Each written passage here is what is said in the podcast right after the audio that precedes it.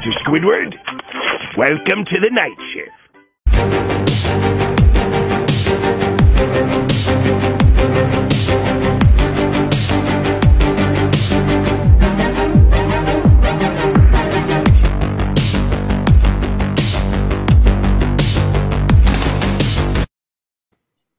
Time to wrap up the week, folks, and welcome in to another live edition of the MI6 Sports Network's late night sports talk show. That, folks, of course, is the night shift coming your way live here on this Sunday evening, October 11th, 2020, wrapping up our week of coverage here on the MI6 Sports Network. As always, folks, privileged to be joined on the late night program by fellow night owl Isaiah Leung from the Garage Studio up in Fremont, California. And of course, folks, yours truly, Tom McClurg here from the home studio in San Diego. Isaiah, good to see you, buddy. An action packed day. Of course, the uh, NBA Finals have come to a conclusion with the Lakers winning their 17th NBA title, their 12th in Los Angeles, and their uh, illustrious franchise history. Other than that, man, good to see you. How are we doing tonight? Callan, I was doing really bad earlier after my 49ers suffered a disgraceful defeat to the Miami Dolphins. But hey, man, my mood is 100% better. The Lakers are the NBA champions. I've been waiting for this for 10 freaking years, ever since I was in fifth grade. I've been waiting for this. We've had to go through so many bad times from the Ryan Kelly era, the Robert Sacre era, the era when we had uh, guys like Ryan Kelly, Chris Kaman, Jordan Clarkson starting in our starting lineup to get to this point. It's been a long journey, man, but the trophy is finally back in Los Angeles. It is so damn good to be a Laker fan again. We are on top of the world, man it just feels so good. I I just wish I was down there in Los Angeles. I wish I hadn't come back from my San Diego trip so I could go there and celebrate with my fellow Laker fans. But other than that, man, uh, it's been a great night, man. And I guarantee you, I probably won't be sleeping tonight until like 6 a.m. Uh, tomorrow morning because I'm going to be up and busy celebrating. Of course, folks, we'll have a bit more about the Lakers' victory later in the show. But of course, folks, as a reminder and a rehash of the format of this program, again, if you've been away from perhaps again as mentioned, maybe at work on a Sunday or on a uh, on a Tuesday or on a Saturday night, of course, folks. We try our best to come here and give you a Cliff Notes version, pretty much, of the big games and big stories of the uh, day in sports across an hour, pretty much here. But of course, folks, find us across the web on your favorite social platforms. You can also, as well, folks, find us as well via your podcast app, as well, of course, via the MI6 Sports Network as well. So definitely, folks, we appreciate all of the support. With that, Isaiah, we'll start off though, but we'll keep the uh, celebration right now on ice uh, for the Lakers. We'll get to that uh, get to that a little bit later in the show. Not at this juncture, of course. Week five of the NFL season, though, kicking off more so today. And a bombshell announcement Isaiah made uh, during the course of this uh, NBA Finals game. After, of course, the Atlanta Falcons uh, saw their uh, losing streak go to five straight games. They lose to Carolina earlier in the day, 23 16. However, though, folks, some news did in fact break, though, during the latter part of the Sunday evening in regards to reports from both Chris Mortensen and Adam Schefter that both the Atlanta Falcons have decided to both uh, not official yet, but are going to in fact fire head coach Dan Quinn and also the club's general manager either as early as of Monday or even on Tuesday at this juncture. So of course, Isaiah, the uh, Falcons lose their fifth straight game, and now, man, as we have talked about here, maybe a lot though in the NFL was more so about Dan Quinn. We knew, of course, that Bill O'Brien may have been on the hot seat. Of course, he was canned a couple of weeks ago, or maybe actually just earlier in the week, more so but that it was kind of like, you know, one shoe fell and then another shoe was going to fall eventually with now the second head coaching firing within the last uh, several days across the NFL. Uh, Isaiah, overall thoughts more so on the Falcons' decision to both, for one, fire Dan Quinn, but also as well oust the general manager as well at the same exact time. Yeah, uh, Callan, uh, before I give my thoughts on it, I just want to give a, a quick update. Um, it actually is official. The Falcons announced it on their website. I think it was like 45 minutes ago that they relieved Dan Quinn of his uh, head coaching duties as well as their general manager Thomas Dimitroff. So both of them have been fired officially. So now there's a head coach and a general manager vacancy in Atlanta. But the Atlanta Falcons had to do this, man. Uh, Dan Quinn, uh, yes, he took them to the Super Bowl, but after taking them to the Super Bowl, his years as the Atlanta Falcons head coach has just not been good. You know, it has just shown you that Kyle Shanahan was the main reason why the Atlanta Falcons were uh, were a Super Bowl team that year in 2016. It had nothing to do with Dan Quinn. His defenses in his entire tenure with the Atlanta Falcons were awful, and that is saying a lot because Dan Quinn is a defensive mind. So if you know you your defense, your specialty is really bad, then why on earth should you be the head coach of the Atlanta Falcons? Makes no sense whatsoever. He had to go. Thomas Dimitroff had to go. His drafts the last few years have been awful. The Atlanta Falcons needed a clean slate, and they're getting it right now. And I really hope that for Matt Ryan's sake that Atlanta decides to go with an offensive minded coach because in his entire tenure with the Atlanta Falcons thus far, Matt Ryan, I believe, has only had defensive minded coaches. So eh, he needs to have an offensive minded coach, a guy that knows how to work well with quarterbacks who can get his career back on track. And, you know, they, they also need a guy that in the front office that can get along with the coach because there were reports that came out that Thomas Dimitroff and Dan Quinn were uh, kind of not get a, getting along. And when you when the coach and the GM can't get along, that's never good in any organization. So it's a good clean slate for the Atlanta Falcons, and I hope they take advantage of it because hey, Matt Ryan, he is getting older by the day, and you're wasting his prime by the day and by the minute. I definitely agree. You know, and like I said, Isaiah, maybe on uh, Monday or on Wednesday uh, I think it was Monday or actually Wednesday. It was one of the two shows though on Wild Sports Talk. It's as you can tell, folks, we've had a very long week here with programming as we usually do here on the sixth. But I think Isaiah, I had said though, and I think John Mathis, our fellow co-host, said it a little bit better than I could though on Wednesday in regards to that this stuff happens though, where maybe players and coaches don't see eye to eye. There's probably some infighting amongst the organization or amongst uh, teammates, and sometimes it's coaches and GMs. I think though it's worse. I think though if it's a GM and coach clashing because of course those are the two you know uh, you know uh, high ups on the uh, hierarchy for running uh, running uh, club operations on the field though, and if there's a disagreement there, that is not a very good sign. So again, folks, again we've had uh, some some reports coming in about it being official or not, but again reports from both Adam Schefter and Chris Mortensen of ESPN both allegedly confirming that in fact the Falcons will part ways with Dan Quinn and their uh, club's general manager as well, uh, probably as early as Monday morning. Some comments rolling in real quick about uh, some of the games. First of all, Angel Barragon Jr., of course, Angel's been a very great uh, follower of the network recently. He says, blame the coaching staff. Everyone knew that Jimmy Garoppolo was not ready for today's game. He also agrees, been waiting 10 years for this. Proud to be a Laker fan. Of course, definitely agree on this show as well. And also, Angel agrees bye bye to Mr. Dan Quinn. He also says, Adam Gase, you are next. And also, Christy says, not surprised that the Falcons uh, fired their GM and their head coach. David B. Stotts joining us from Cleveland. Uh, gents, good to see you as always there, Mr. Stotts, as usual. Casey agrees, fellas, no surprise there on the Falcons. And also, Angel says uh, the Falcons are way better than a 0 5 team with both Ryan and Gurley both playing great. And also, uh, Casey says, I agree about the Jets. I agree about Gase is next. And I don't know how he got a second chance after he sucked it up with the Dolphins. Definitely agree. And also, Mr. Brad writes in real quick. He says, My Falcons, it was time. All my ATL peeps are okay with it. So I want your thoughts on his proposed strategy that he's proposing. Tank for number one, offer Dabo or offer to Dabo and promise Lawrence, trade Matt Ryan to a contender, even though I love him.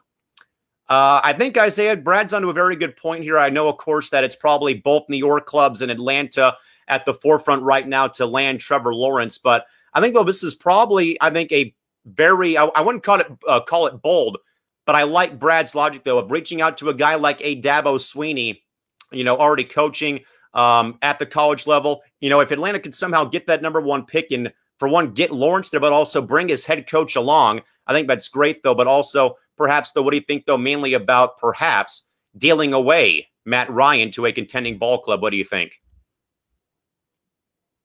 Isaiah, you're muted.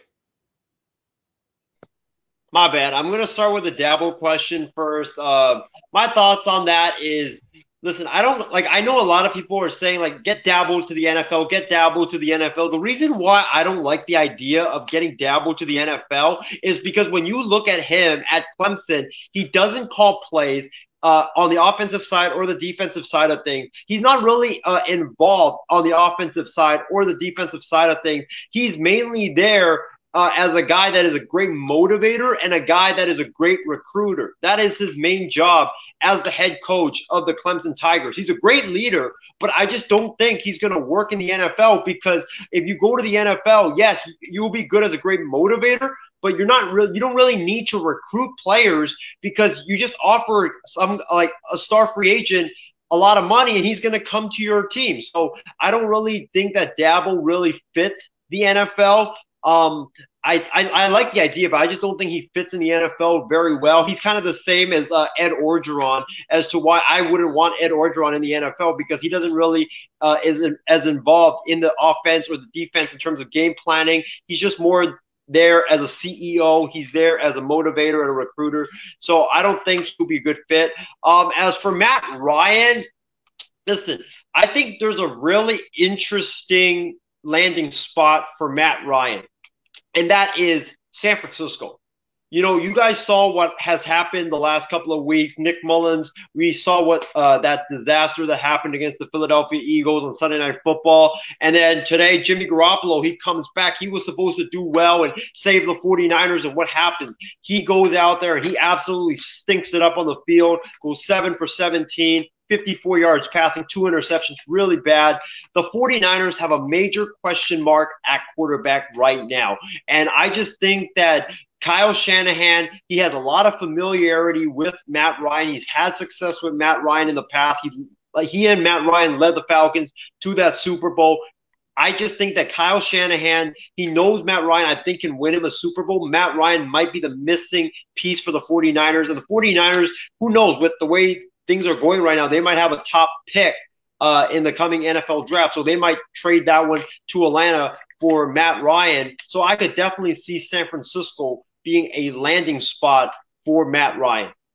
You know, Isaiah, some other great spots popped up here. I'm kind of like drowning in this comment, but I we'll, we'll be switching our uh, on-screen graphics here, folks, very shortly. But again, Brad, I for one man love the uh, process here in regards to again going after that number one pick trying to lure Dabo Sweeney uh, to uh, and promise uh, to pick Trevor Lawrence and try to trade Matty Ice to a contender. I think that's all a great recipe. I think though that my only concern though is that we have seen, sadly, my man, a lot of college coaches try to make that jump to the NFL, and it hasn't really panned out. We saw Saban go back to college. We've seen other guys do that across uh, maybe uh, many, many years ago where I know, of course, we've seen like the Billy Donovans of the world and Brad Stevens of the world make it big in the NBA. But Brad, I think you're onto a very great point, though. A very great case can be made, though, for that argument, uh, for sure. But I think that is actually a very great proposed strategy. We'll see, though, if, if uh, anyone does in fact take the bait. A couple more comments surrounding this, real quick, as well. Isaiah coming to the forefront here at this juncture. Um, good one here from Casey. He says, if they trade Ryan don't be surprised though if he goes to New England. Remember, he played his college ball at Boston College, so I like that definitely for sure. Uh, Mr. Chris Davis, uh, along with our sources from MGM in Vegas, he says, How about Matty Ice to Dallas? That is probably one that we'll get into a little bit later on here in just a few moments. Definitely agree uh, with uh, Mr. Davis on that idea. Um, Let's see what else we got here. Uh, David, though, was with Isaiah. Dabo in the NFL, I see ending up like Saban. Dabo is very good at grooming young boys into men, and he doesn't tolerate nonsense.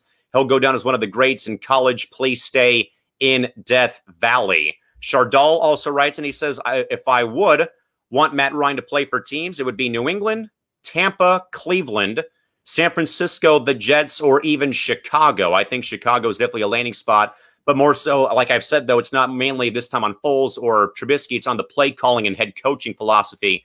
And uh, Brad agrees with Casey uh, that he might be, in fact, onto something in regards to Matt Ryan perhaps going to New England. But Isaiah, let's actually kind of chew on Chris's point here. Of course, I know that we'll talk about the Dallas game momentarily after we get through uh, two other games here. But how about uh, Matt Ryan, if he is in fact dealt, but going to the Cowboys?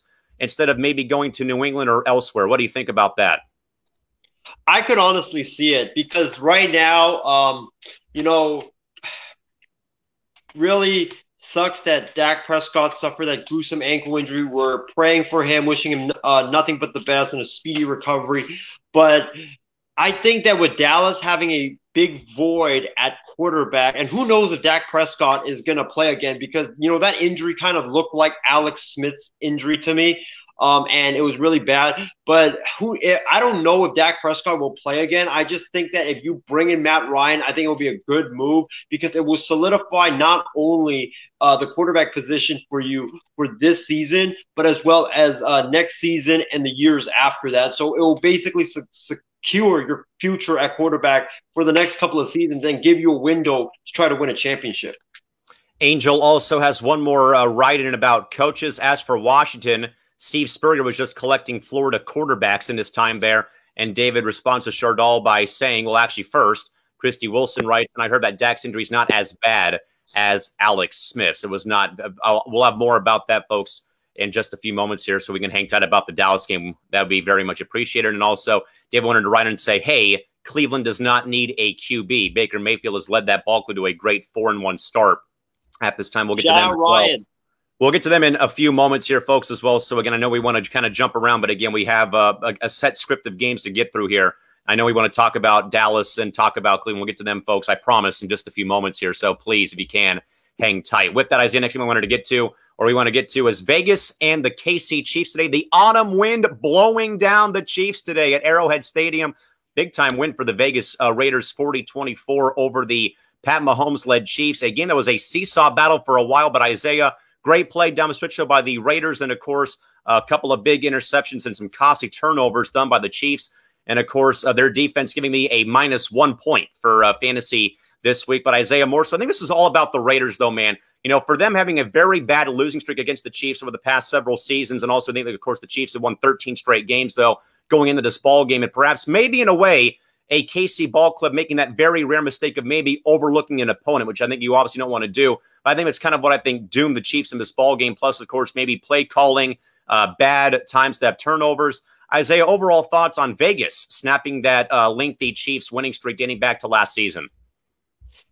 Um, I was really impressed by the performance of the Las Vegas Raiders, especially their defense.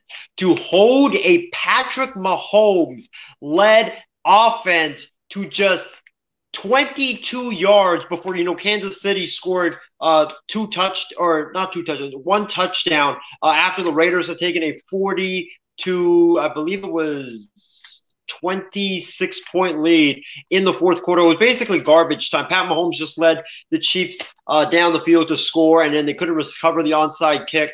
But to really hold the Chiefs offense down but before that point to 22 yards of total offense in the second half is just downright incredible for me. I think we've been hating on uh, the Raider defense uh, for a while now. I think we've said on this show, I think you and me both, Callan, have said that Paul Guenther has got to go. His defenses, he's been there for three years. His defense has just gotten worse in each year that he's been there. But hey, they did their job today. I was very, very impressed. Maxx Crosby, that game sealing sack against Patrick Mahomes. Great job on that. Um, Johnathan Abram played good. Uh, he was the enforcer um, in the secondary for the Las Vegas Raiders today. And you know, Callan, I just think that the Ra- the Raiders exposed a major flaw that I've been saying that the Kansas City Chiefs have, and that is their defense is not good. Their defense is not good. Last year, their defense wasn't good. Uh, they were bend, don't break. They were lucky to win that Super Bowl because they gave up. Like if Jimmy G makes that throw, the Chiefs lose that Super Bowl. But their defense is just not good, and the Raiders showed it today. The Raiders put up what 40 plus points on the Kansas City Chiefs defense. Mahomes can get you really far, but hey, if that defense, uh, you know, cannot like get its act together, I have a hard time believing, honestly, that the Kansas City Chiefs will win the Super Bowl next year. I get that they have a great offense, but that defense needs to play better, man. No, I agree. I think they'll still be fine, though, but the defense definitely has some uh, holes to patch up. Definitely, for sure, a couple of thoughts about this. James Gonzalez, resident Raider fan, writes in saying, Can't believe my Raiders won, showed what they can be when the defense plays well. I say I definitely agree though, because you know, I think the Raiders and Chiefs are very similar. I know, of course, that you know, one team is, you know, you know, uh, light years ahead of the other ball club, but at the same time, though, one side of the ball plays great one day, and then the other side doesn't play well. If you can get both those to mesh, you have yourselves a very great recipe to win ball games. Do you agree? Yeah, I agree with you. That's why I think the Chiefs, if they can somehow get that defense to, they don't have to be the best defense in the NFL. If they can get that defense to maybe top 15 in the NFL, then there's nobody that's going to stop uh, Kansas City because right now their offense is already really good. Their kryptonite is their defense. If you get that, if that defense can improve to top 15 or maybe even top 10, but that, I think that might be saying too much. If they can improve vastly, there is nobody that's going to beat Kansas City with a well-rounded team they've got. Chris Davis chimes back in per his sources in Vegas. There was a better at the South Point that bet 20,000 on the Raiders plus 11 to win $32,000 and if I'm not mistaken Mr. Davis but per MGM last night on on Saturday I believe that the Chiefs were the second highest um, opening line at minus 11 to win the game. I believe Baltimore was a bigger favorite than the uh, Chiefs were, if, if I'm uh, not mistaken or if I am correct, please let me know. And also, Angel chimes in as well. Not surprised that Derek Carr and the Raiders are playing like the 2016 Raiders all over again. In case he agrees, good win for the Raiders over the Chiefs as well. Isaiah has what uh, wants to add on one more point about this game. What do you got for us, man? Hey, I don't want to gloat, but you're looking at a guy who, for our uh, MI6 Sports Network Network's Pigskin Pick'em, I picked the Raiders over the Chiefs, and somehow, some way, Derek Carr and those Raiders rewarded me for my faith in them. So thank you so much, Derek Carr. I really appreciate it. Now, Justin Herbert, I'm turning it over to you. Please, I stunned the world last night and picked your Chargers to upset the Saints.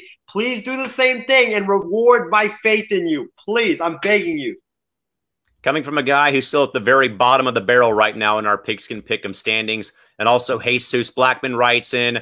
Jon Gruden has proven himself, and also I think he has so far this season. And also Chris confirms that in fact, yes, the Chiefs were the second highest favorite to win on Sunday. They were they again chimed in at minus eleven. Uh, the Ravens were minus twelve to beat uh, Cincinnati earlier in the day. One more thought from Isaiah. What do you got for us, bud? Yeah, I just want to throw an interesting stat before we move on, and that is I think I saw this on the telecast, um, and that was Patrick Mahomes held the record for the most games played to start his career without losing by more than a touchdown, seven points. And that was 40. And that all came to an end today when he lost by eight points to the Raiders. And also, Chris wants to uh, take the air out of Isaiah's balloon.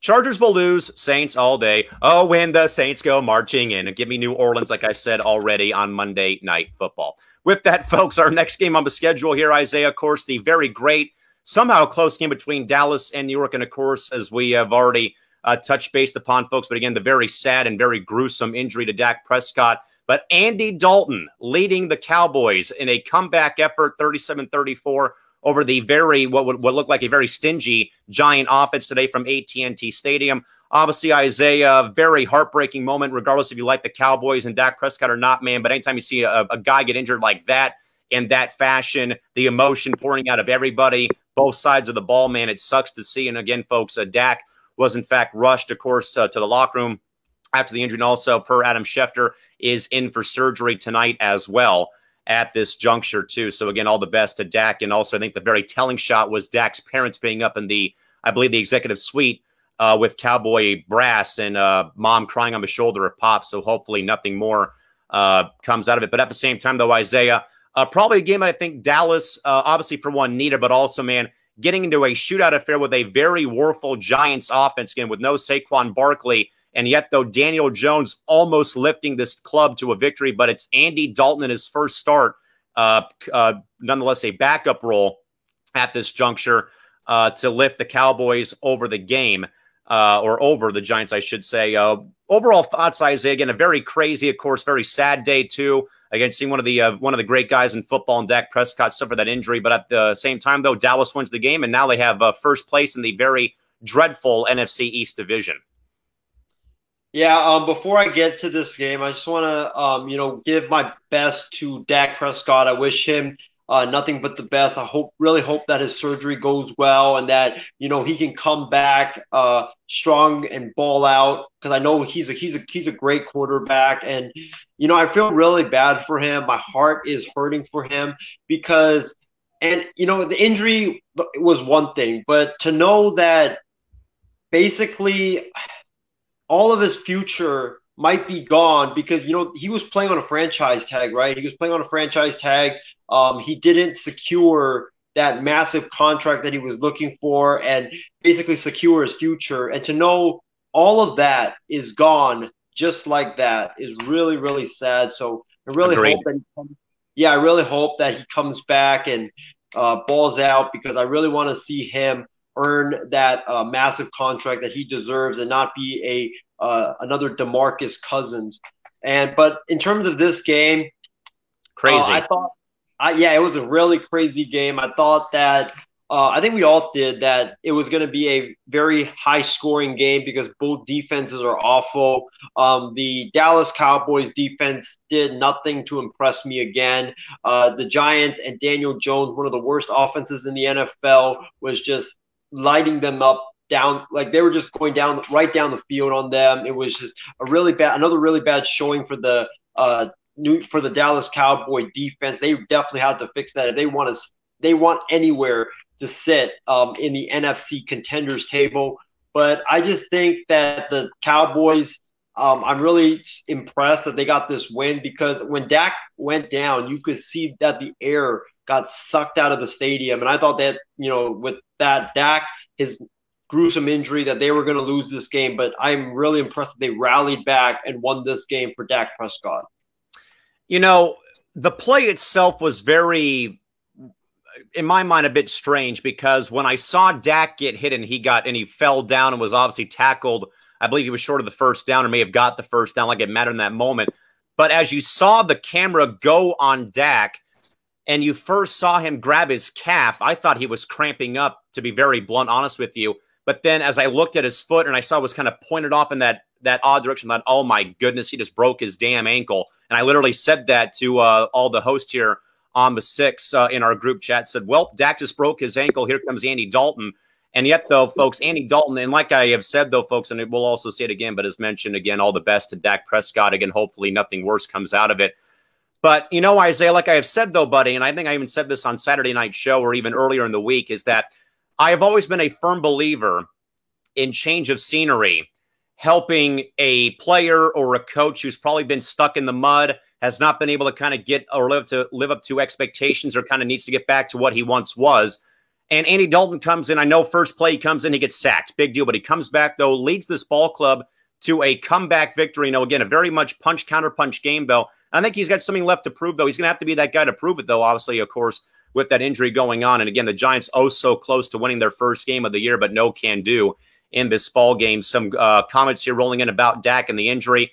Krista with a very great point, though, Isaiah. The only people happy about the injury, Philadelphia Eagle fans, who I think is absolutely despicable. And I'll say more about that in just a moment when we, in fact, talk about the Lakers winning their 17th title. Also, as well, Angel says major credit to CBS for not showing the Dak injury more than once. Of course, we all, uh, well, not all of us, but I think I'm sure of you, uh, a lot of you folks remember the Joe Theismann broken leg also being, uh, being shown on television. Christy does, uh, Christy can in fact follow up with an update. Surgery complete and successful. So now a long road of recovery for Mr. Prescott. James agrees, though, feel awful for Dak, and now we'll see what Andy Dalton has left in the tank. And also, Jesus agrees. Prayers up for Dak Prescott. Casey also prayers out to Dak Prescott as well. And Angels ha- uh, Angel has a great point though. His season is over, but now let's hope let's hope that his career is not over. And Chris, I agree. The NFC least with it with uh, how bad uh, that division has been. And Christie agrees. Next man up, the Cowboys need to rally around Andy Dalton for sure. And also, Angel says it's not every day you see the one and three Cowboys and 0 and 4 Giants being considered a game of the week.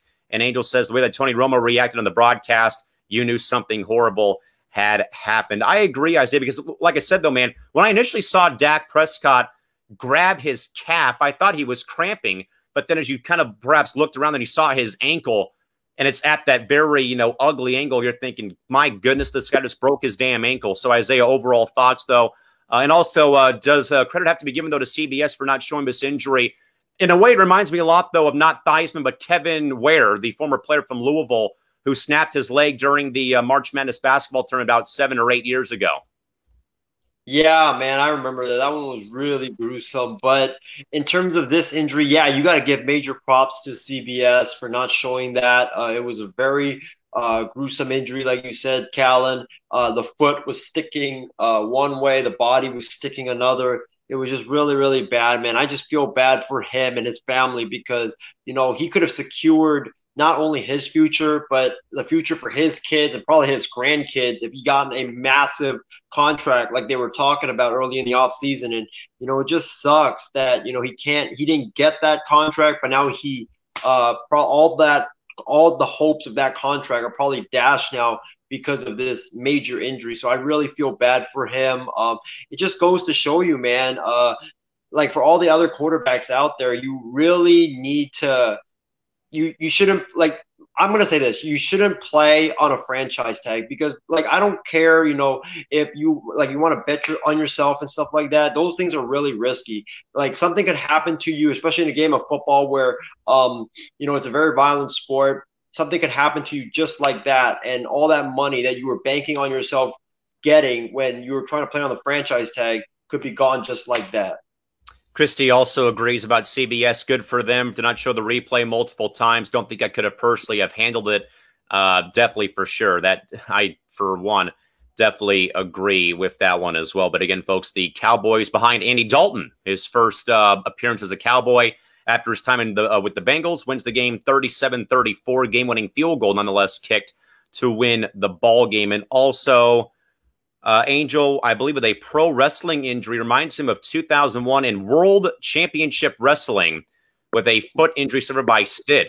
Uh, Sin with Sid, uh, his foot also in a way dangling. So definitely uh, viewer discretion advised. We're going to uh, be watching the replay of that injury. But again, folks, the Cowboys win 37 34. Again, uh, perhaps a very gut wrenching emotional victory for that, uh, for that organization. Again, with the uh, injury suffered by quarterback Dak Prescott again, uh, per reports, though gathered uh, surgery confirmed and uh, completed, and also uh, on his way, hopefully, to a speedy recovery. But again, the Cowboys do win, though, 37 34. Final game for the uh, for the NFL coverage, Isaiah uh, goes to the Browns and Colts. today. Another great game, but the Cleveland Browns are four and one for the first time since two gentlemen named Bill Belichick and Nick Saban were working with that organization, I believe, circa 1999 with the Cal with the uh, Browns going four to one on the season. They win 32-23. And Isaiah, I don't know though, man, if it's really still like hit yet that the Browns are like actually pretty good this year. But though, but but I will say, man, after that first game of the year, though, they have turned things around big time. They've did a great 180. Uh, Baker Mayfield's looked great. All the uh, the offense seems to be gelling as a great unit, and also again edging out the uh, Colts and Philip Rivers today from Cleveland. Isaiah, I don't know, man, but Cleveland's looking pretty damn good right now at this juncture. What do you got for this game? My thoughts on this is give Kevin Stefanski the Coach of the Year trophy right now. He absolutely deserves it.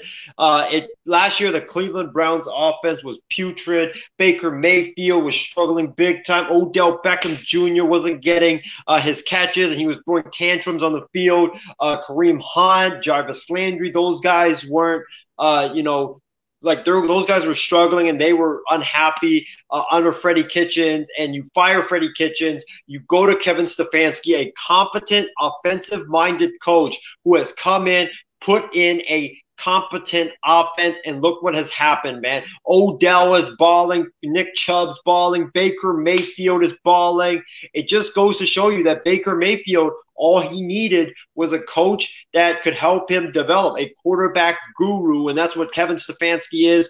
Props to Kevin Stefanski, man. Uh, not only has he been able to show me that he's a great offensive coach, but he's been able to show me that he's a great head coach by being able to manage all the massive egos that are there on the uh, Cleveland Browns roster. Myles Garrett is not acting up. Odell's not acting up. Baker's not acting up. So great job, Kevin Stefanski. Keep it up, man. I really think the Cleveland Browns they have a legit shot to win the NFC, uh, the AFC North. I definitely agree. Only if this play, as I've said, Isaiah, countless times, though, is you this has to be, you know, consecutive games. You can't afford to, you know, win four in a row now, but at the same time as well, then lose like the next three or four games in a row. But it's been a lot more consistent and great play on the offense side, though. But David, though, has a great point, though, about his hometown ball club. This defense is fierce. And of course, they have uh, probably, uh, probably not been known for their defense, but it's been very good this year. But also, I think like Kevin Stefanski gets votes probably for coach of the year. I think he probably is the front runner at this juncture. I mean, maybe a po- you know maybe a possible Matt Nagy eye rolls included in regards to how the Bears have been with their quarterback situation and the four and one start that they're off to. But also, Angel agrees though four and one is no accident that the for the Browns they are a dangerous ball club when everyone is at 100 percent. And again, when you don't have egos clashing and stuff like that, definitely agree for sure. Uh, one quick uh, stat clarification from Mr. Stotsky in our hometown Browns fan. It was actually 1994 that the Browns were last four and one. Uh, again, that was with both Belichick and uh, Saban still with the organization. Uh, Christy wanted to say though that 1999 was a uh, eternity. it feels like an eternity, pretty much. About what 20, almost 21. Uh, man, it's been a long time, pretty much. And also, uh, real quick, some odds from Mr. Davis about that Saints Chargers game from the MGM. Saints are eight and a half point favorites tomorrow night. The over under is 50 on this ball game. So sorry, Isaiah, but it looks like it's all in favor of uh, when the Saints go marching in to go and knock out the LA Chargers. James, though, agrees, though, on this one, Isaiah. I think you would agree as well. Waiting to see, though, how they will play against Pittsburgh. Then we'll see if they are ready for prime time. Definitely agree but also props, no doubt, props to uh, Cleveland. And also, Casey agrees, though, with James's earlier point. Browns got the talent and look good so far. Their test will come versus the Ravens and versus the Steelers. Angel also agrees. AFC North all of a sudden is three teams between Baltimore, Cleveland, and Pittsburgh. But James has one big name. Just need Nick Chubb back. That's all they need to do. And also, real quick, uh, also running in is Brad. He says Browns next game, Steelers lost, but then three winnable games with Cincinnati, the Raiders, and the Texans also uh, on the schedule as well. And David agrees with Myles Garrett, Olivier Vernon, and uh, the rest of the gang. Most underrated D line in the NFL. Isaiah, do you agree? I do actually. I really do. And you got to give major props to Joe Woods, who has been able to, you know, put this, not put this, yeah, put this defensive line together and make them work as a collective unit. Joe Woods, look what he did last year with the San Francisco 49ers, and he leaves for Cleveland. And look at the 49ers now. I know like there's been a lot of injuries with the 49ers, but that defense hasn't been that good this season. Uh, I think that it was more Joe Woods than it was Robert Saleh last year. But Joe Woods is a phenomenal defensive mind. Uh, he was great with Denver. He was great with San Francisco. And now he's doing great things in Cleveland. So I really hope the Cleveland Browns keep it up because you know, that defensive line, they're definitely going to have to get after it when they're playing guys like Lamar Jackson and Big Ben if they want to have a chance to win. David wanted to throw one more name in there, fellas, real quick. That was um, Adrian Clayborn. Also, throw him in the mix too for depth as well uh, for Cleveland. And also, Chris, with some very interesting news from around the Vegas Valley. The Chargers are actually getting 85% of the tickets and money for this game tomorrow. So, very interesting to see how people are actually wagering their funds for this game. And also, real quick, they've been also dropping uh, Sheldon Richardson into coverage at linebacker, and it's worked. It's been wild how this defense has worked. I definitely agree, and especially with how Cleveland has, in fact, played it again. The Browns over the Colts today, 32 23. Isaiah, I believe you wanted to add on one more point. What do you got for this one? Yeah, I wanted to respond to, I guess it was uh, who was um, the guy that was commenting about the uh, the people throwing in money for the Chargers and Saints? Mr. Davis, our uh, inside source from the MGM. Perfect. I just wanted to say that I am one of those people that is throwing in money up and money about the uh, the Chargers. So please, Chargers, I'm begging you right now, please, Justin Herbert, pull that upset off. Can confirm that our uh, that our executive producer Sherable Stephen Wang, I believe, won two hundred and four dollars on the Lakers winning the NBA title. I think I might be wrong about that. I know that Stephen won some cold hard cash for the Lake Show winning their 17th title. We'll talk about them uh, actually right about now. Actually, as we get to the NBA seven here, folks, again the LA Lakers and the um, Miami Heat. Uh, game number six of the NBA Finals. The Lakers winning the game 106 93. But Isaiah, before we actually, man, get to the topic here, I want to go back into the archive and talk about, or at least rewatch, part of the night shift from last night about what I said would be the big factor for the Lakers to win this game six and win their six uh, their 17th title. Let's go and see what I had to say for myself. What do we got? I would think so, and and of course, Isaiah. I know people are probably you know ready to make the jokes about the Lakers blowing a three-one lead, but again, as a reminder, LeBron has not blown a three-one lead in his career.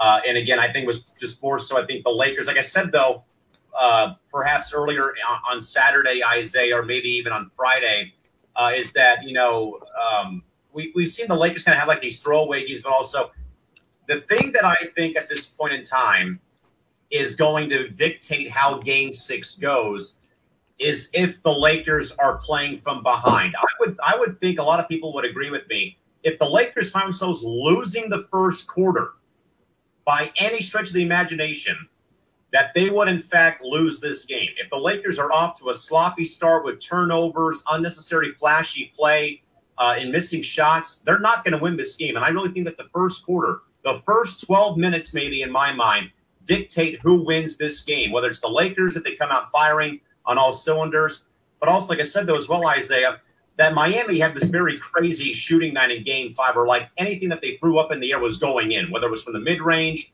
uh, from inside the, you know, from uh, down low, mid range, and also from beyond the arc. Though I feel like though Isaiah, we've seen it so many times though in basketball, man. I think, and I always think back to like the 2000 uh, Lakers playing the Blazers in Game Seven, where the Blazers got to that very big lead and they were hitting every single shot and then as the fourth quarter kind of came around, though, I know, of course, this is two different Laker ball clubs we're comparing to, Isaiah, but that Portland went cold, that eventually went cold, and the Lakers eventually got hot. But I think that the first quarter, the first 12 minutes might be what plays uh, the biggest in my mind for how game six does, in fact, go. A couple comments will so, Isaiah, let's recap. I said that the Lakers had to win the first quarter of this ball game no, Chris, we're not going to move on to the next subject here. We have to talk about this game. But again, like I said, though, is that the Lakers had to win the first quarter. If, if they got behind the eight ball in this ball game, they were done for. They were absolutely doomed for because we have seen how they have been so erratic in the first quarter uh, and other things going on with how that they had looked in certain games. Game one against Portland, game one against Houston, game three against Denver, game three, and then game five against uh, the Miami Heat, and also that the Heat could not sustain shooting everything, you know, throwing it up from anywhere on the floor and it going into the basket. They were going to eventually miss shots, and the Lakers were eventually going to uh, come over and take the game. The Lakers were up by eight after the first quarter, built a big lead at the half, and still won the game by a uh, wide margin 106 93. It's the 17th title in Lakers history, 12th in Los Angeles, and also LeBron James, unanimous finals MVP in this ball game. But Isaiah, I will take no credit for the Lakers winning because we all knew though that they were going to eventually respond, and they have done a great job, I think, of responding in the postseason. They did, they did a great job of that after Game One in the first two rounds. After Game Three against Denver, Game Three against Miami, and of course Game Five in the finals against Miami. Isaiah, overall thoughts on the entire series, but also I will say real quick though, major props, major respects, a major tip of the hat though to the Miami Heat. Of course, I know that they were banged up and bruised limping into the series. And uh, of course, Goran Dragic came back tonight. Uh, Bam Adebayo came back. Jimmy Butler played a phenomenal, phenomenal final series. I think he would have won Finals MVP if it wasn't for LeBron James. But Butler in Miami, this is a ball club, folks, that is not going to go away anytime soon. It's going to be very fun to see how Miami plays out in that Eastern Conference. Probably should be the favorites, I think, for the conference title next season, depending on what happens with Milwaukee and Boston, Toronto. But Isaiah, overall thoughts on the entire series, and of course, the Lakers winning it all for the first time in 10 years. Callan, I think that a major sports network should offer you $17 million a year to broadcast games because you're like Tony Romo, man. You, I don't know how, like, you go, are, are you like, are, I'm, I'm trying to think. Are you from this time currently? Like, are, did you go into a time machine and time travel to uh, at, like to game six before the show yesterday and then come back and tell us what exactly was going to happen because you predicted it 100% correct. I'm like, everything you said happened. The Lakers, you said we're going to, they needed to win the first quarter. What happened? They dominated that first quarter. They had great swarming defense. You said that Miami was not going to be able to sustain their hot shooting. What happened? Tyler Herro, he was he was ice cold tonight. Uh, he hit the um, the side of the backboard like Paul George on one of his shots in the second quarter. Duncan Robinson, he was nowhere to be found. Jimmy Butler only had what I think 12 points in this game. It was the Miami Heat were just ice cold tonight. The Lakers seemed like they had more energy than the Miami Heat from the jump, and that's why they won this championship. Is because the Lakers uh, they just had more energy. They came ready to play, and the Miami Heat were ice cold, and they just didn't have the energy. They were just tired out from the bruising battles in the first five games of this series. But yeah, I agree with you 100%. Credit goes to the Miami Heat. They are going to be a pain in the Eastern Conference for years to come, especially now that they have like lots of cap space to spend in the 2021 free agency. Uh, if they can land Giannis Antetokounmpo, man, you could honestly see Lakers Heat for several years to come. But man, Callan, the words just can't describe what I'm feeling right now. You know, I've like, and as I said in the beginning, I've been waiting 10 years for this. Uh, you know, we us Laker fans have been through a long, long, painful drought. Uh, you know, from winning in 2010 to Kobe Bryant sadly breaking down um, beneath our view. And then us just starting guys like Ryan Kelly and Robert Sacre and Chris Kaman and Jordan Clarkson and Nick and Nick Swaggy P. Young, and then you go to the D'Angelo Russell era, and then Russell snitches on Swaggy P. He gets traded, that's an embarrassment right there. He gets traded, and we're left with Lonzo Ball thinking, oh, Lonzo Ball's gonna be the savior of this franchise and bring us back to glory, but instead Lonzo Ball can't buy a shot to save his life. And then uh, Lonzo Ball, Brandon Ingram, Josh Hart, I love those guys, but those guys get traded. And finally, we get LeBron James. And after all those years of these star free agents from the LaMarcus Aldridges of the world, the Marcus So's of the world, the Kevin Durant's rejecting us, we finally get LeBron James. And last year, we get Anthony Davis, and the trophy resides back in Los Angeles once again. This Laker team, man, they they never stopped fighting. Frank Vogel, a guy that when he was hired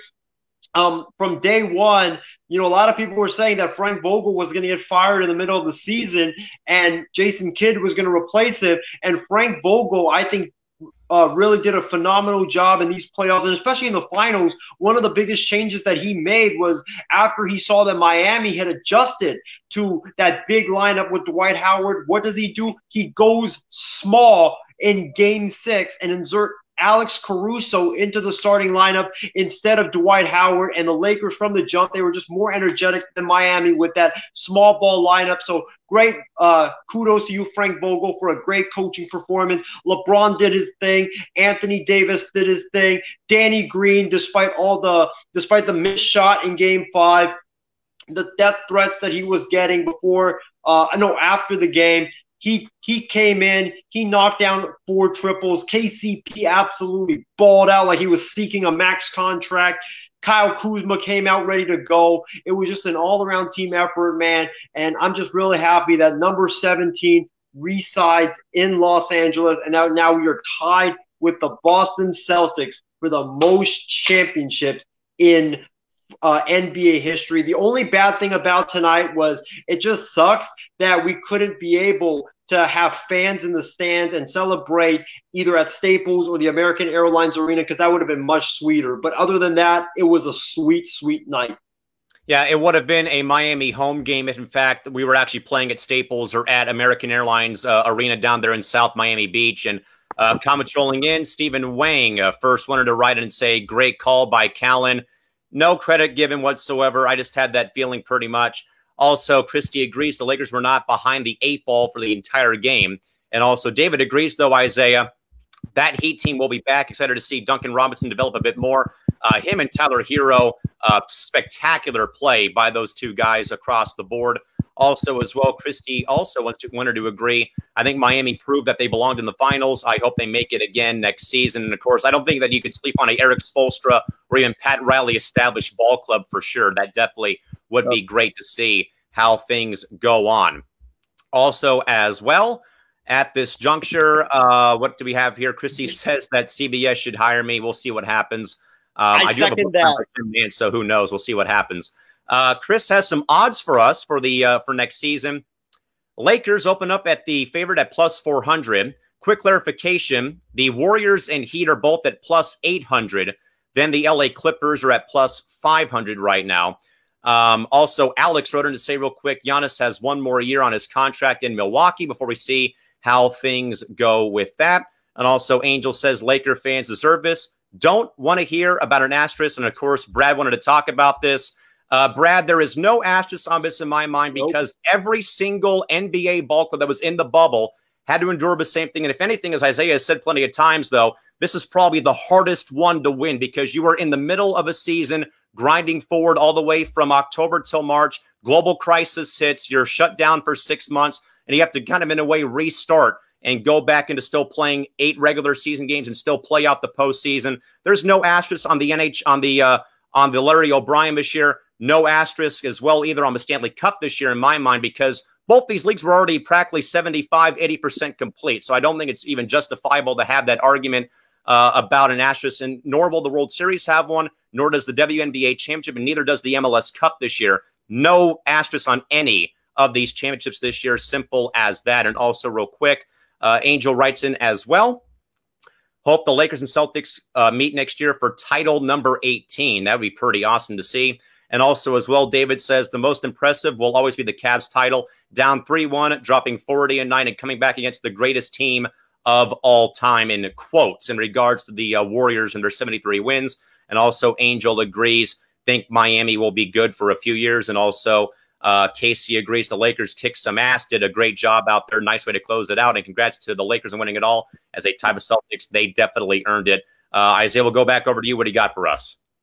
Listen, I want to address that asterisk point. I think the only asterisk, like the asterisk conversation, is coming from Clipper fans, salty Clipper fans who they were chasing the Lakers all year and then they somehow, some way choke a 3-1 lead to the Denver Nuggets and not even can't even get to the NBA finals. So Clipper fans shouldn't be talking. And also the this conversation is also coming from Celtics fans as well because they just can't um, you know, they just like are really pissed off that at the fact that we tied the Boston Celtics for the most uh, championships in NBA history. I agree with you completely, Callan. I do not want to hear anything about an asterisk. I think this was the uh, hardest win, hardest won NBA championship of all time. Uh, because of all the obstacles they had to go through. And Callan, the one thing that you forgot to mention was Kobe's death. You know, a lot yeah. of people said that, you know, Kobe's dad, like the team would use it as fire. They could have easily used that and become emotionally crippled because a lot of these guys, they uh, idolized Kobe Bryant back when they were uh, back when they were little kids. So they could have been emotionally crippled and just be like, yeah, we're, we're throwing the uh, white towel or the white flag into the season because Kobe died. We don't want to play, man. We're mourning and we're hurting stuff like that. But for these guys to, even though it was a devastating loss, to come off the mat and win this championship for Kobe and his daughter Gigi Bryant is so damn impressive. I'm really proud of this team. I do agree, though, in regards uh, to Brad's point, though. Uh, Brad, I do agree, though, about the conversation at least being there for the Astros. But I think, though, especially in the NBA and NHL's case, when you already had, uh, you know, you were practically at the finish line back in March, uh, and you were practically at the end of the season. We we know, of course, we all have, uh, you know, maybe had arguments about, you know, shortening the season or whatnot. But I think that there that there is no asterisk on the Lightning or on the Lakers because you were already practically at the end of the road. And oh, by the way, the NBA already had teams clinching playoff spots. The NHL, I know, didn't have that, but they made this work though. Where I think I say that they did this, I think under the best circumstances, though. Again, is bringing teams that probably weren't in yet, like we saw with both hockey and basketball.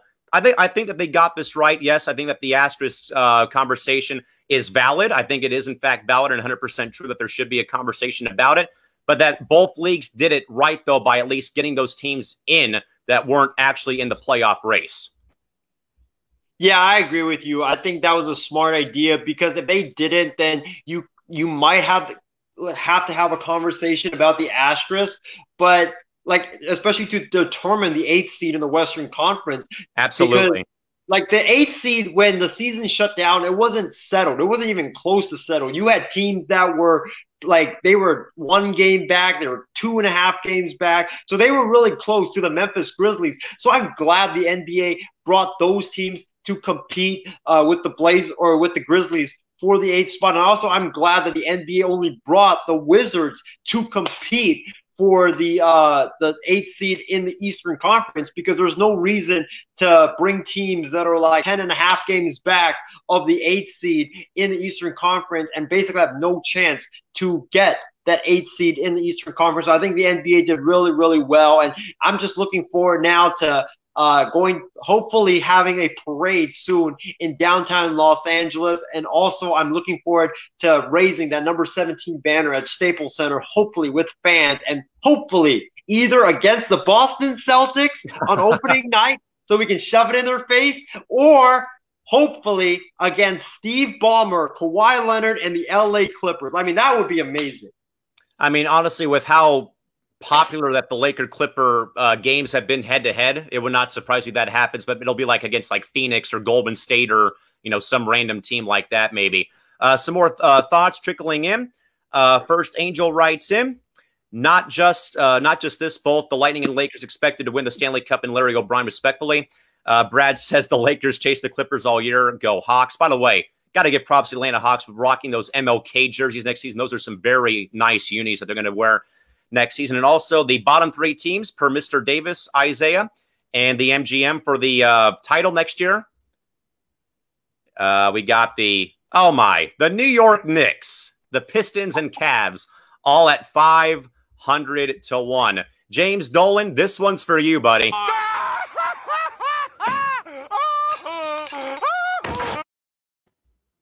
the New York Knicks stay losing and taking L's forever. Go for it, Isaiah. What do you got? Callan, I just wonder your reaction. I wonder what your reaction would be if when we have our NBA preview show next year and I somehow, some way pick the New York Knicks to uh, not only make the playoffs but win the Atlantic Division. That would be. You see that window behind you, me? You see that window behind me? I would, I would, yeah, pull, yeah. I would pull open the the blinds, open the window, and jump out the window into my driveway. That's what I would probably do at that rate. Uh, with that, though, folks, some more uh, comments trickling in. Uh, Christie agrees, though, both the NBA and the NHL handled the bubble situation uh, very well. And also, Chris agrees you got to give credit to both leagues. They had their bubbles and zero positive COVID 19 uh, tests done. And also, Isaiah, we have talked about this uh, a lot here, man, but Brett has a great question. Do you guys hope that the NBA keeps the play-in games going forward? I give two thumbs up. It was very great, very epic to see how that actually went down, where you literally had the Suns go unbeaten, but they had, but they sadly missed out because of Portland. Then he had Portland play Memphis for the eight spot. So I think Isaiah, honestly, I'm with Brad. I think it stay. I, I hope it stays going forward. But again, that's for the players and uh, the owners to decide. But we'll see how things go. But I personally will give it two thumbs up. I bet it worked out very well for the uh, uh, for the postseason. First of all, Callan, please don't ever remind me about what happened to the Phoenix Suns ever again. Uh, I give two thumbs up as well because, and, and I've said this before on the, uh, not this program, but another program, and that is the NBA. What made this year very exciting, despite all the stoppage, what made this year very exciting was you know, the final week of the regular season, getting to play, like getting to see some meaningful basketball. Because normally in a typical NBA season, those like final game, like final games, are just teams like resting players, getting ready for the postseason, or teams just like you know sitting out their players if uh, they're not they're not in playoff contention and just keeping them fresh for next season and just tanking for the lottery. It's just not really exciting the final uh, two or three weeks of the regular season. So these uh, play-in games actually make the final two or three weeks of the regular season really, really fun to watch. And I really hope that Adam Silver and Mark Tatum really con- uh, continues it because those final couple of weeks, like we need that for like well, yeah, those final couple of weeks, it will be really exciting if you keep those uh, play-in games. Brad, I, I'm all for this, buddy, because I think that if you want like drama in the NBA regular season, I know a lot of people that I talk to that I ask if they're basketball fans tell me, eh, I don't really watch the playoffs or the finals roll around. But if the NBA, I think, if, if, if the NBA wants to keep fans engaged for a full 82 game season like it, like they usually do, I would think this has to become a thing. And I think that if you want meaningful games down the stretch. I always I, I want to compare this a little bit to September baseball when you have teams that have been probably on the bubble or they've been struggling all season, but they kind of get hot and they're near getting into the wild card race or the division championship race. That's when I think baseball gets very exciting. And also, if your team's on the clinch uh, uh, on the verge of clinching a playoff berth, I definitely think that's probably the way to go. But I think, folks, that we are probably all in agreement. I would definitely agree that uh, that should uh, that that should stay in place for the time being. And also, David, uh, on his thoughts on the asterisk, he says absolutely none.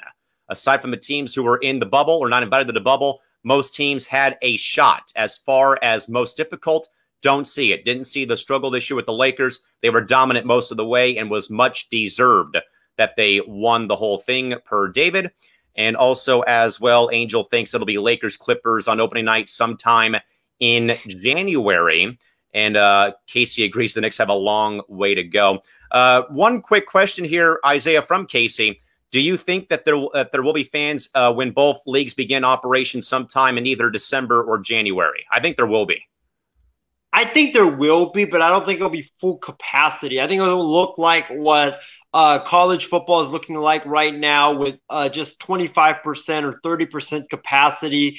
Um, and also, I think that it will look like somewhat what the Kansas City Chiefs have right now, which is, I think, 20% capacity. I think like it would, the NBA would do that because they need to gain some revenue. They can't have another season of no fans in the stands and zero money coming in. And the NHL, of course, very a, a gate-driven uh, revenue for the most part in the uh, NHL, of course. And I believe that there's a lot of plans in place. Can't really uh, confirm nor deny, but I, I, know that there's plans at least to get uh, season ticket holders first priority into games uh, here in San Diego. What I have gathered, at least, but nothing further has been said at this juncture. And also, um, Christie hopes they keep the play-in games going. Angel says, uh, I actually like the play-in format in the NBA could see the NHL expand to 10 teams, again, as they in fact add the Seattle Kraken in a couple of years as well. And also, Christie says that uh, AT&T Stadium is roughly at 20 to 25% capacity. I believe they said it was 25% on the telecast today on CBS. And also, uh, Davis says that the Vegas Golden Knights need at least 40% to be able to make it financially come next season at T-Mobile Arena. Um, and hopefully that the uh, sale of their new gold uniforms probably hopefully helps that revenue go up. But again, folks, the Lakers win their 17th title. They're 12 in, uh, they're 12th in LA, 106-93 over the Miami Heat to uh, lock up their 17th title. And again, in a very weird and lunar year for the NBA. But again, props again to Adam Silver and the NBA for again uh, a great several uh, weeks and months of basketball, and also again no positive tests coming out of the NBA or for that matter NHL bubbles this year. Final time for the night, Isaiah ALCS game one from San Diego, California today. The Tampa Bay Rays do it again, buddy. Another uh, big game for the uh, Rays offense. They win two to one by virtue of home runs in this ball game, and more so again the Rays winning it two to one. A final score from Petco Park to take a 1-0 lead over Houston. Isaiah, probably not the best pitching match. Blake Snell struggling in this ball game, and also again Houston continuing to again mash the ball out of a ballpark. But Isaiah, Tampa Bay and their knockdown comeback ability is a uh, was a great thing to see. And again, they go up one game to none on the Stros. Isaiah, uh, final takeaways from Game One and seeing the Rays top Houston in Game One of the ALCS earlier on Sunday. Unfortunately, I never got to watch this game live because, you know, obviously my attention was focused on the NBA Finals game uh, because my Lakers were in it. But the Rays, they've looked like the, one of the best teams in baseball all year long. They have a tremendous pitching staff led by uh, Charlie Morton. They have uh, Blake Snell. They have Tyler Glasnow uh, in that rotation. Those three are so fierce. Uh, their lineup is actually very sneakily good.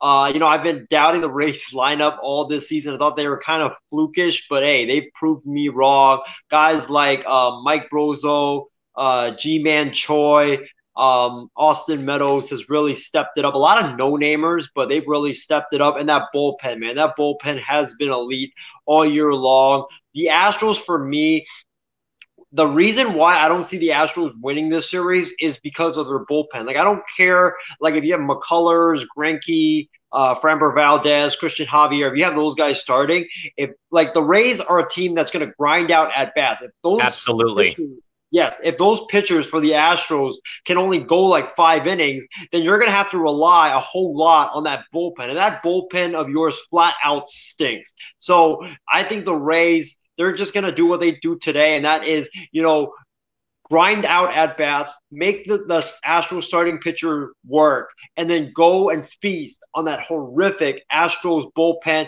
who gave up a lot of runs to the Oakland A's, uh, especially in game three of their uh, ALDS. So I, I hope the Rays win it because I just don't want to see the Astros, the cheaters, go to another World Series. I mean, we'll see what happens, but definitely Tampa, very good story though. And again, a I, I know that their pitching's not there, but man, this ball club just finds ways, as you said, Isaiah, to grind out to grind out at bats. But man, in a clutch situation, Tampa just seems to come through in these big moments. You know, RBI base hits, home runs, you know, two out rally, two out thunder, two out magic, whatever you want to call it. They just find a way, man. Every time they find a way to get guys on base and they find a way to bring them in as well. So I definitely like the Rays' chances. Some thoughts here about this at this juncture. Uh, Angel, about the arenas for next NBA and NHL season. Do in fact believe that there will be fans in the arenas, but it'll be around 25%. Definitely agree with that. And also, uh, Brad says prediction for the NLCS. Nope, there's only one correct answer. Go Braves. Hashtag chop on. San Diego agrees with you, Brad, about that. And also, uh, Chris has a great question, Isaiah. Gentlemen, do you have any thoughts on the neutral site for the postseason in Major League Baseball? Under the circumstances we're in, Isaiah, I think it's great. Of course, uh, controlled environment. I know there's no fans. There will be fans though starting up for the uh, ALCS uh, in uh, down or the NLCS, I should say, down in Arlington. Uh, very uh, starting on Monday between the Braves and Dodgers. They are going to let about 11,000 people into the ballpark for that game down in Arlington. But Isaiah, I think it's I think it's great under the circumstances. I don't want to see it ever again. But at least for this year, though, they've got this right. They've made it work. Obviously, I know, of course, there's no fans, though, but at least that they're playing these games and for one, domed ballparks or warm weather cities. I know we talk about that a lot with the Super Bowl being played in dome uh, dome stadiums or in warm weather cities, though, San Diego, LA, uh, Arlington, and Houston. I personally like it only under the uh, current uh, satellite circumstances that we're stuck in. But Isaiah, what do you think though about how in fact the games have gone so far? I think more than anything else, though, it's been great for offense seeing teams like Tampa Bay and the Yankees playing in San Diego, for example, or the Astros and A's playing in uh, playing in Los Angeles, uh, the Padres and uh, Dodgers down in Arlington, and of course the uh, Bravos and the Marlins playing in, uh, at Minute Maid. Isaiah, what do you, where do you stand? I like it, but again, only for right now because again of the ongoing uh, circumstances we're facing, sadly, during the ongoing pandemic. By, by the way, before I answer that question, I just want to give a tip to our audience out there. Make sure you guys keep tuning in and stay like uh, stay until final thoughts because I've got a really good final thought prepared. But as far as uh, your question, Callan, I really, oh my God, I really like it because, you know, as you've seen, especially in San Diego and Los Angeles, the ball is going out left and right, Callan. Like, who knows? Maybe if me and you, like, especially like yeah, me and you strapped on a batting helmet and put on a uniform, we could hit the ball out of the park like four times out of six with how uh, the ball's flying down there in San Diego and Los Angeles. I like it as a one-time thing. Uh, because of the whole COVID pandemic, but I miss like you know seeing the fans go crazy at the home ballparks, especially like I, from my experience, I work in Oakland, and I've like been to an A's home playoff game, and that atmosphere you can't replicate it. Where the fans, you have like seventy thousand people waving the rally towels, going crazy after uh, every pitch. So I just want to see that. Um, I hope that we can see that for next season and beyond, and not have to be stuck in this bubble ever again.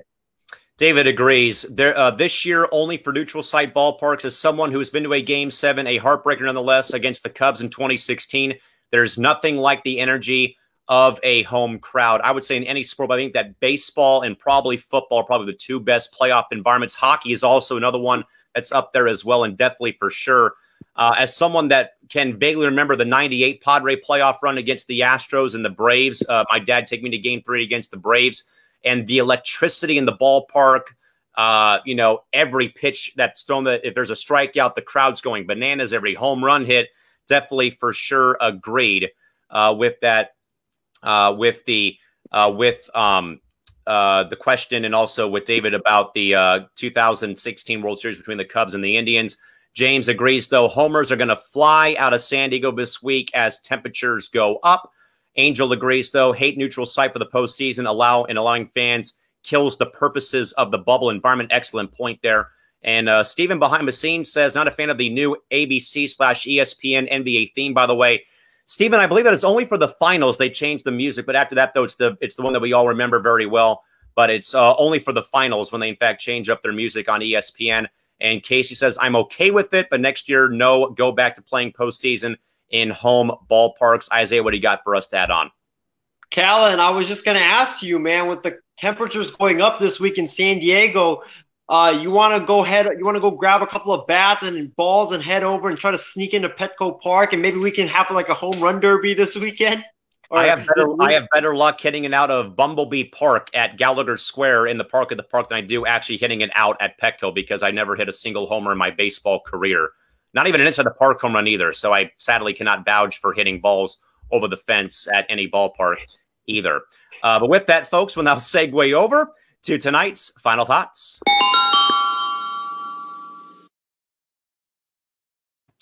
Time to wrap up another episode and another week of coverage here, folks, on the MI6 Sports Network. We'll start off with Isaiah. Uh, give us your final thoughts or your final rant about your Niners there, good sir. What do you got for us? Callan, for the second. Con- in case you're wondering, folks, just like I called the Lakers playing in game six after the, the video we saw, I, in fact, read Isaiah's minds. He's going to rant about the Niners. So we now we'll go back to Isaiah to hear his rant about the San Francisco 49ers. Callan, for the second consecutive week, I really don't know where to start, man. Um, I I need to kind of get on you a little bit because uh, for no BS, you know, when we were picking the 49ers and Dolphins game, I, you kind of tricked me, man. I didn't know that. Nope. Uh, we'll have to pause the rant for right now. Uh, apparently, you guys got me. Someone was someone was calling Isaiah. Isaiah, go for it, man. We'll uh, we'll let you continue. Go for it. Sorry, I, I got a phone call in the middle of the show, but um, about like the Niners, man. I kind of got to get on you because when we were picking our games for no BS, right? Like you never mentioned to me that Dan Marino had come out of a time warp and jumped back in and was playing this week against the 49ers. Because if you mentioned that to me, I would have definitely picked the dog. Isaiah, didn't I not say, Isaiah, did I not say that I would take Ace Ventura and Snowflake the Dolphin over the Niners this past week? I believe that includes Dan Marino. So I think I'm actually right about this one, but please proceed. Yes, man. I Ryan Fitzpatrick today looked like the second coming of Dan Marino. It just shows you how porous our defense was. Um, the corner, uh, Brian Allen, was getting burned left and right. It was just not pretty to watch. He was benched in the second quarter. But man, the Niners, all I got to say is just cancel the season on the 49ers. Cancel the 49ers season. The season is over. See you guys all next season. Just look at the gauntlet of the next six games for the San Francisco 49ers. The 49ers, their next six games are goes like this versus the Los Angeles Rams on Sunday Night Football, then at the New England Patriots, then at the Seattle Seahawks, then they come home against Green Bay on Sunday night, I believe, and then at the New Orleans Saints, and then they finish that up with uh, at the Los Angeles Rams. And then the final game, I believe, is against the Buffalo Bills at home. I could honestly see the 49ers losing all those games.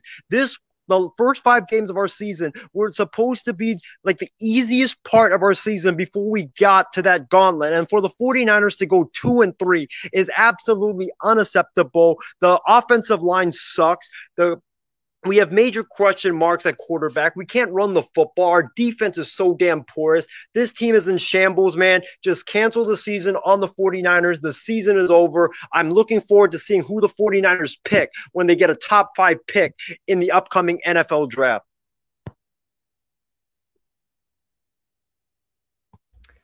I was going to attempt to try to uh, go back in the archive to replay what I had said about picking the Dolphins over the Niners today, but I literally said I will take Ace Ventura, Jim Carrey, and uh, Snowflake the Dolphin to beat the Niners. But you guys can find that uh, on uh, uh, pretty much find that on the archive podcast or the archived uh, live stream on YouTube.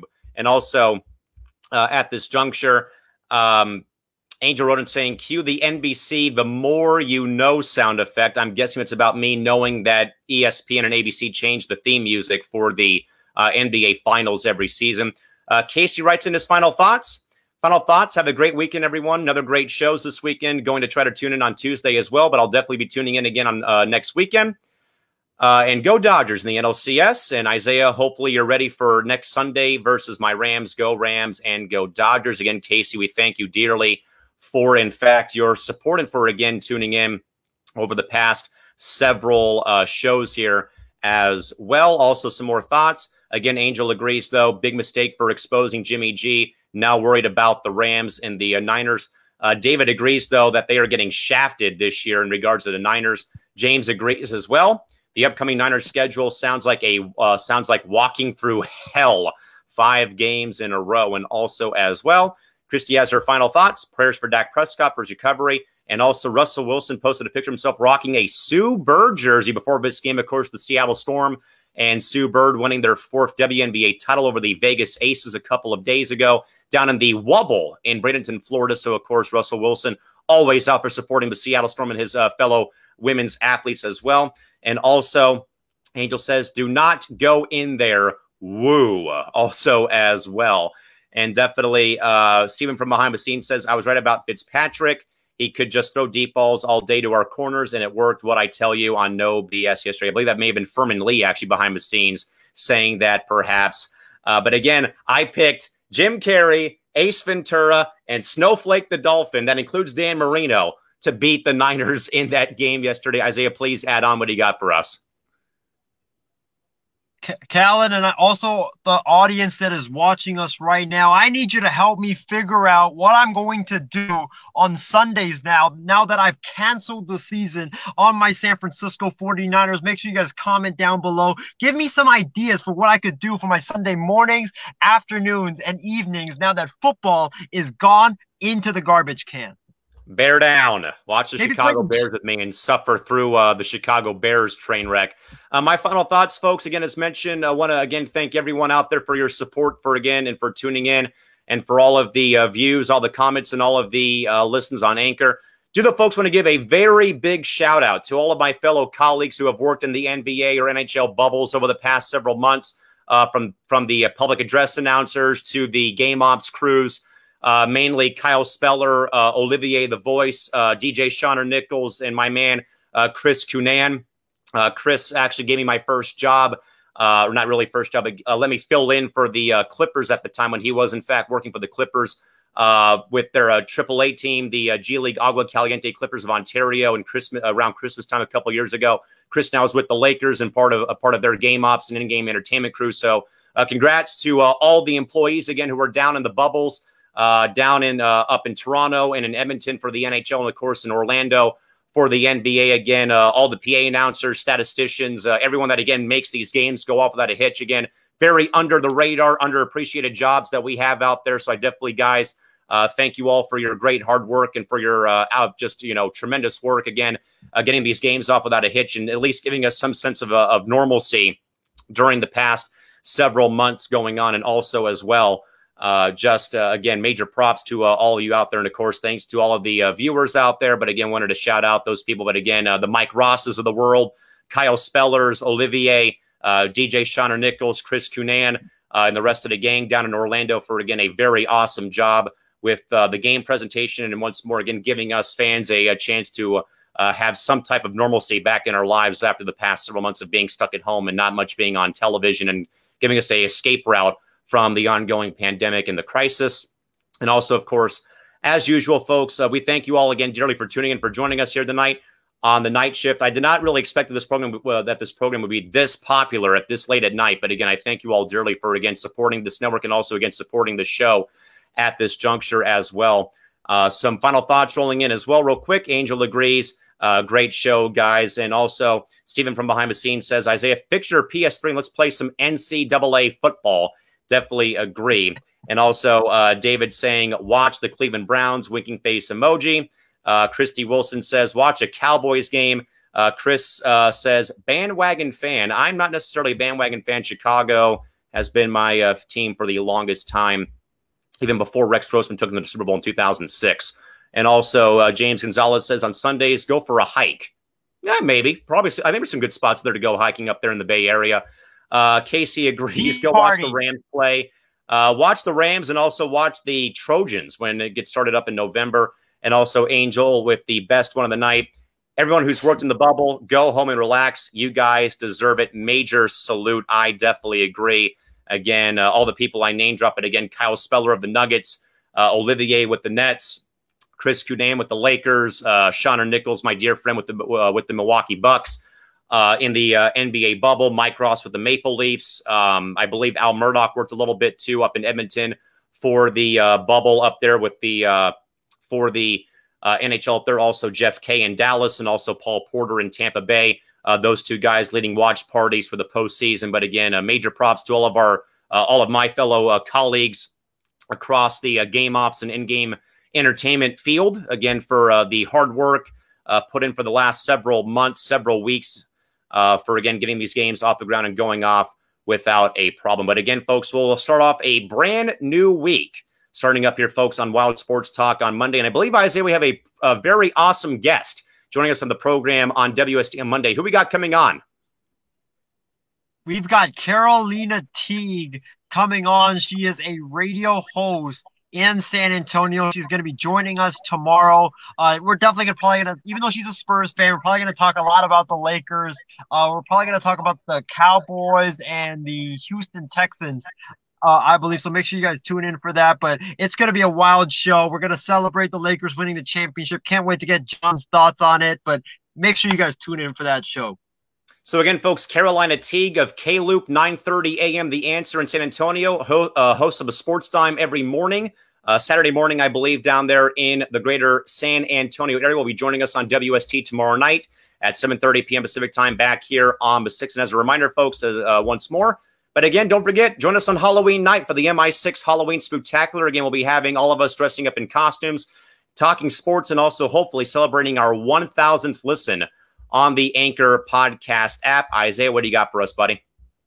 Callan, you know what we should do during the Halloween spectacular? Tell spooky stories as well. I need to go and dig up my uh, "Are You Afraid of the Dark" or uh, "Scary Stories." What was what was it? Scary stories to tell in the dark that I that we that you used to read when you were a kid. My uncle was a huge fan of those, so I, I need to find those books. Or definitely, uh, we can probably talk about the hash slinging slasher maybe from SpongeBob. Who on mm-hmm. earth really knows. With that, though, folks, for Isaiah Leung and for the rest of the cast and crew here from the MI6 Sports Network, we thank you all again dearly once more again. But Angel, Christy, Chris, uh, Casey, Chardal, all the uh, cast and crew again, we thank you again. Uh, all of our viewers for once more again your outstanding, outstanding support again for tuning in at this late of the night. Once more again and tuning in. And Christy says, please, guys, no spooky stories. We won't probably do too many of those. We'll, we'll, well, if there's a lot of scary sports stories going on, yes, but I don't know about that. And also, Stephen has the link to to check out the Anchor podcast. Again, folks, we're nearing a thousand listens on the Anchor podcast app. Again, you can find us, folks, on Spotify, Apple Podcasts, or your podcast app, wherever, in fact, you get your podcast on the daily. But again, folks, for Isaiah Leung and for the rest of the cast and crew here, from the MI6 Sports Network, this is Cal McClurg saying goodnight here from San Diego and from Fremont, California. We'll see you folks back here. We're going to kick off a brand new week of coverage on Monday night at 7.30 p.m. Pacific time. David says 2.30 a.m. I'm going to bed laughing out loud. But David, thank you, man, for making through an entire show, man. I know, of course, that the time does not help out with us uh, West Coasters here, but that just shows you folks how awesome the audience is here on this network. We have folks, again, people watching across the country here. And again, literally David's staying up until 2.30 in the morning to watch the program. thank you again, David, so much for your outstanding support, man. And again, David has been a very great friend of my, a very close friend of mine for the past several years. So, of course, David, we, uh, we thank you all for your support. And also, Angel says, how about a Twilight Zone Sports Edition? Ooh, can I do my best Rod Serling voice impersonation for a intro for the show? I think I probably will. I'll work on that. But again, folks, once more, Isaiah Leung, Cal Clerk saying goodnight here from San Diego and from Fremont. We'll see you folks again kicking off a brand new week of coverage on Monday at 7.30 p.m. Pacific time, as mentioned. Myself, John, and Isaiah, and Caroline Teague of K-Loop, 9.30 a.m. in San Antonio, joining us here to talk all things in the sports world tomorrow night on Monday at 7.30 p.m. Till next time, folks, have a great rest of your night. Take care, stay safe, and stay healthy. So long, sayonara, farewell. We're out of here. Good night. Bye-bye.